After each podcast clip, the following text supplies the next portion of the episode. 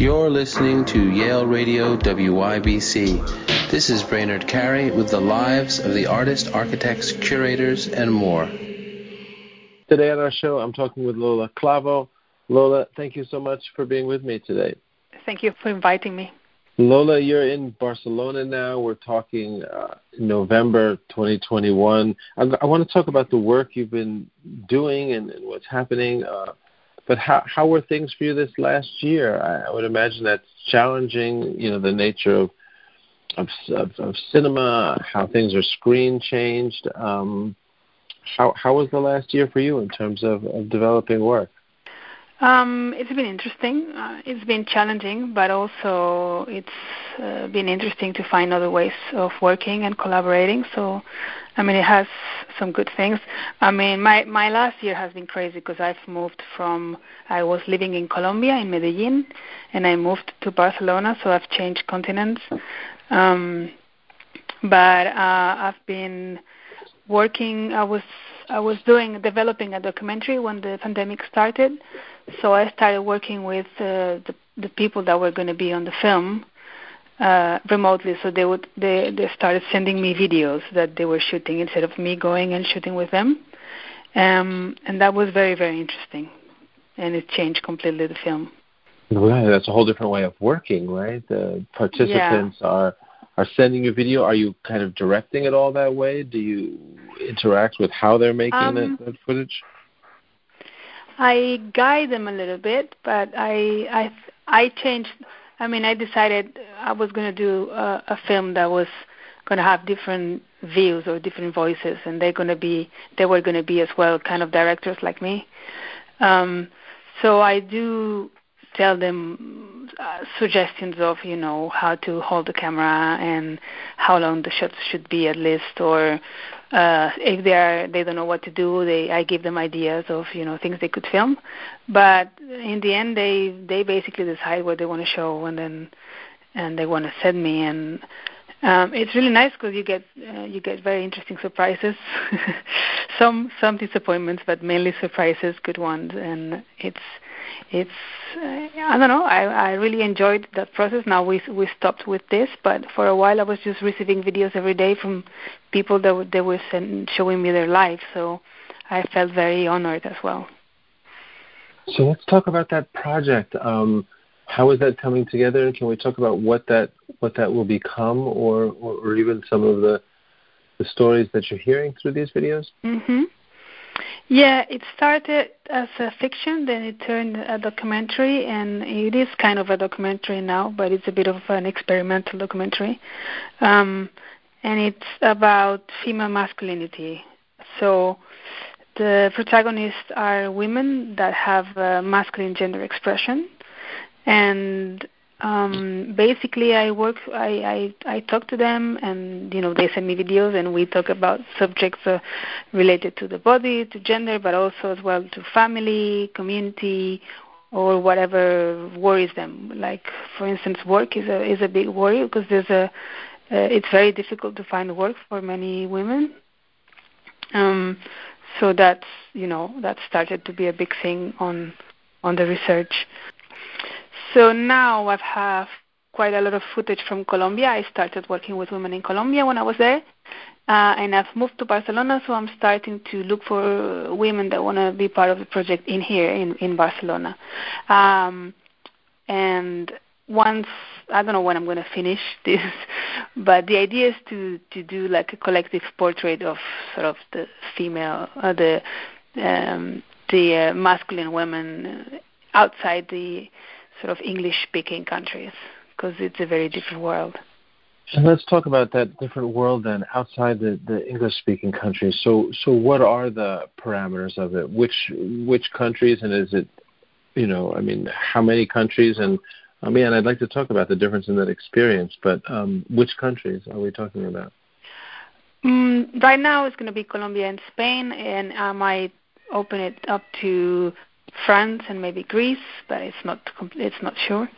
Um, but the difference, well, you know, even when you're doing research on on this subject, you have lots of things in um, in the U.S. or the U.K., for instance, even in Australia. so you find lots of uh, you know articles, studies, reference of you know women that are known and and they're masculine, and you go to Latin America, Spain, uh, south of Europe, and it's really really hard to find that. And what is the difference in, in, in experience there? This is, um, you know, because we're we're talking about like views of body and cultural issues, uh, all all, all yeah. a myriad of issues. What what is what are you finding as the different experience between, um, if if we can sum that up, or, or, or just begin to explore it between English speaking company countries and um, and non English speaking ones in the, you know, with, with the kind of questions you're asking. So I think in Latin America and uh, Spain and you know sort of Latin Latin countries, um, the division, the binary between man and uh, and woman is so so strong. It's so so like um, divided and organized, and gender roles are uh, a really big part of the culture. So um, also because I think it's Catholic Catholic um, countries as well or cultures, you know.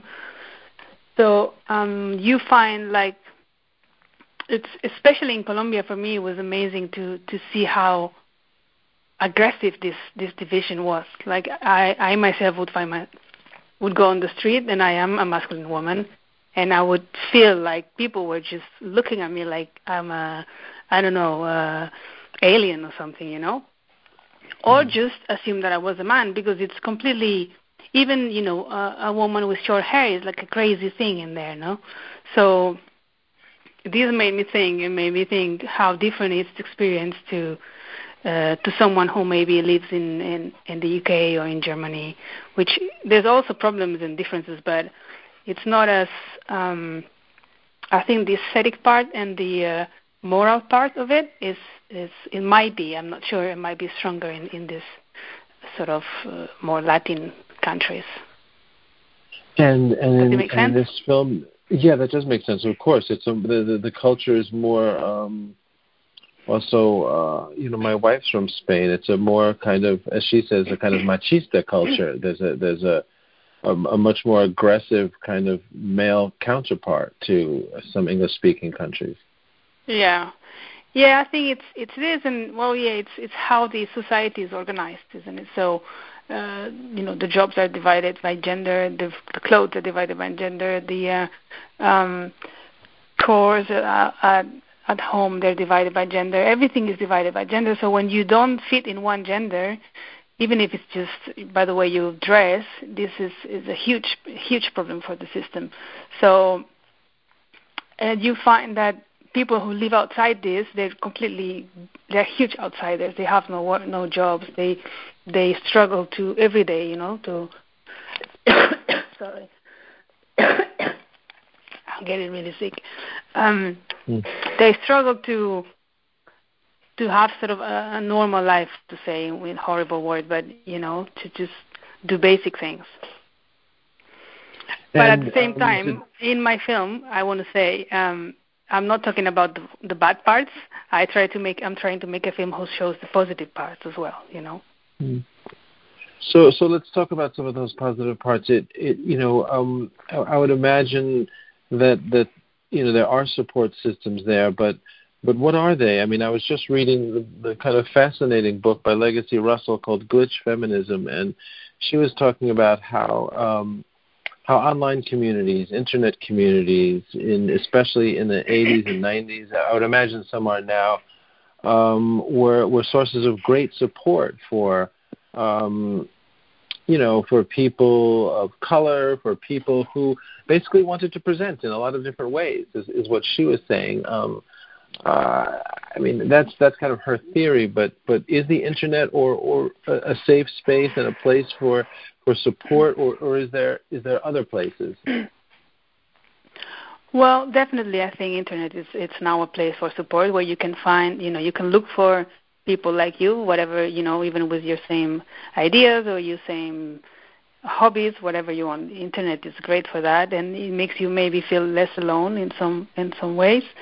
But um, I don't think that in in the in the case of Colombia. Maybe it's Spain. Spain is different, but Colombia um, most of the women that I found that were butch women there, um, they are basically working class. Um, some of them they don't have phones. Um, they don't. They live more in the present in, in the in in the uh, sort of uh, not digital time. So um, I think the support there is more the community that they can find uh, around them. You know, so more uh, people in their neighborhoods, their friends, um, some LGBTQ associations that they go to, or you know, it's it's not as as common. I mean, obviously, there's internet in Colombia, and some people use it, and it's great. But um, I don't think it's uh, such a big part of of uh, the culture in these countries than than in uh, English-speaking countries or European countries. And and so so it so that's growing then. So part of what your film is is exploring is is not only you know the the struggles through the eyes of of this community, but also um, but also as you were saying that these the community itself is, is that what's being celebrated, or as you're saying, kind of the the you know the yeah. positive aspects of what's happening?